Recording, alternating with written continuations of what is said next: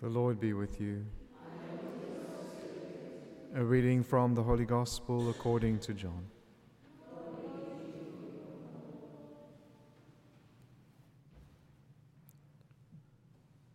When Jesus had washed the disciples' feet, he said to them, Truly, truly, I say to you, a servant is not greater than his master, nor is he who is sent greater than he who sent him.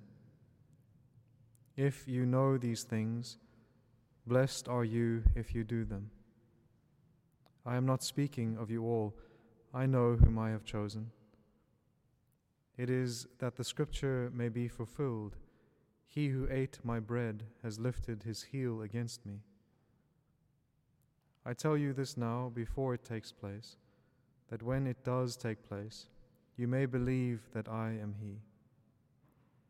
Truly, Truly I say to you, he who receives anyone whom I send receives me, and he who receives me receives him who sent me. The Gospel of the Lord.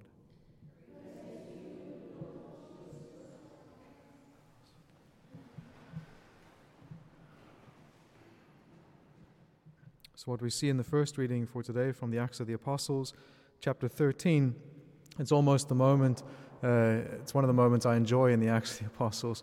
It's almost like Paul has been waiting behind the gates of the starting line of like a race, you know what I mean? And like this is the point now where he's basically just let loose by the church and he goes preaching and he just is this kind of whirlwind of fire and zeal drawing so many souls to Christ.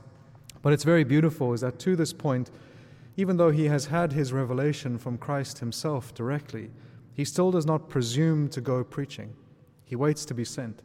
He waits to be sent. And so he has been in Antioch, and he seems to have been under a type of like tutelage or care of St. Barnabas. And so it is at this point that we read yesterday where he, they are set aside then for the work that the Lord has intended for them. A work that Paul already knew in his heart, but he was waiting to be sent. And so it is that important detail, which is that we need to be sent. We need to be sent by Christ. And what that requires first is an intimacy with Christ. To be intimate with Him, to know Him deeply, to love Him truly, so that when we are sent, we are then effective ministry, ministers and, um, and apostles and disciples of the Lord. And so Paul is showing this by his own example. He waits to be sent.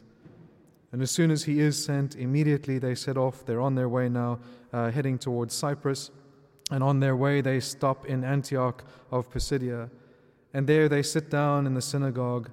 And when asked to teach, Paul stands up and he simply gives salvation history.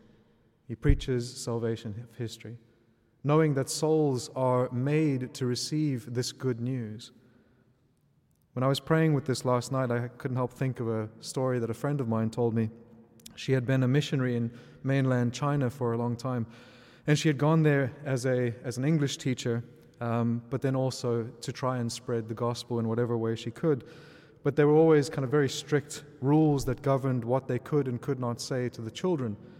And so at one point she got into trouble because she had been speaking about Jesus Christ. And so what they said was that you can only tell, ask, speak about Christ if the children ask you directly. So she said, okay. So she put a crucifix on the wall. And then when the children would say, Who's that? She'd say, Well, now that you ask.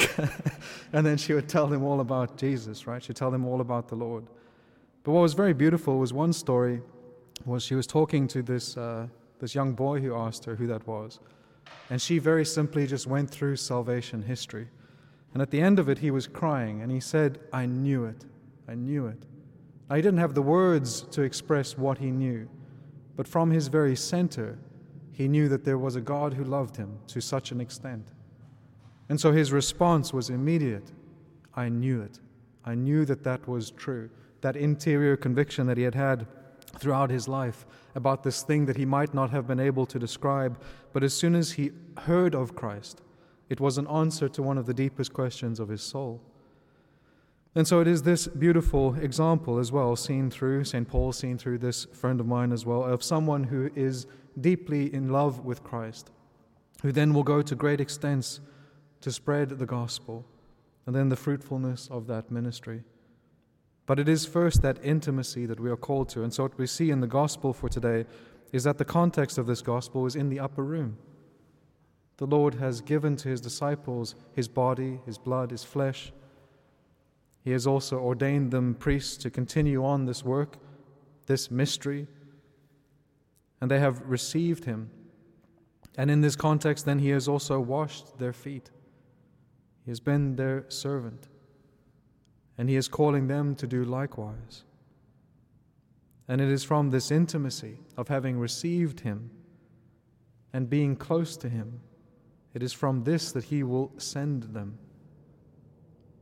And so we have, if you if you read yesterday in the Office of Readings, a very beautiful uh, writings from Saint Hilary of Poitiers, where he has a treatise on union with God, but it's specifically on union with God through the incarnation and more specifically through the Eucharist.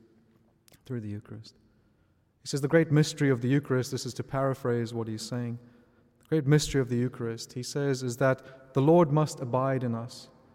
But in order to abide in us and us in him, that is most truly accomplished when we receive the Lord in Holy Communion. That's when the Lord abides in us. And he says this is a tremendous mystery because just as the Lord who comes from the Father and is one nature with him, they share a nature, so also he is in us by a shared nature. We receive his body, his blood, his soul. We receive truly the flesh of Christ when we receive him in Holy Communion. And it is because of this abiding in Him and His abiding in the Father that we are brought into such an intimate union with the Trinity. And so it is from these moments of Holy Communion and of adoration of the Lord in the Blessed Sacrament where we are so close to Him, but most especially when we receive Him, when He is in us and we are in Him and the Father is in Him and therefore in us. It is from this intimacy that then we are sent, right? Sent not simply to go away, but to draw others towards. And so the Lord says, Truly, truly, I say to you, he who receives anyone whom I send receives me. We must be sent, but in order to be sent, we must truly know the Lord and have a life of intimacy with him. Amen.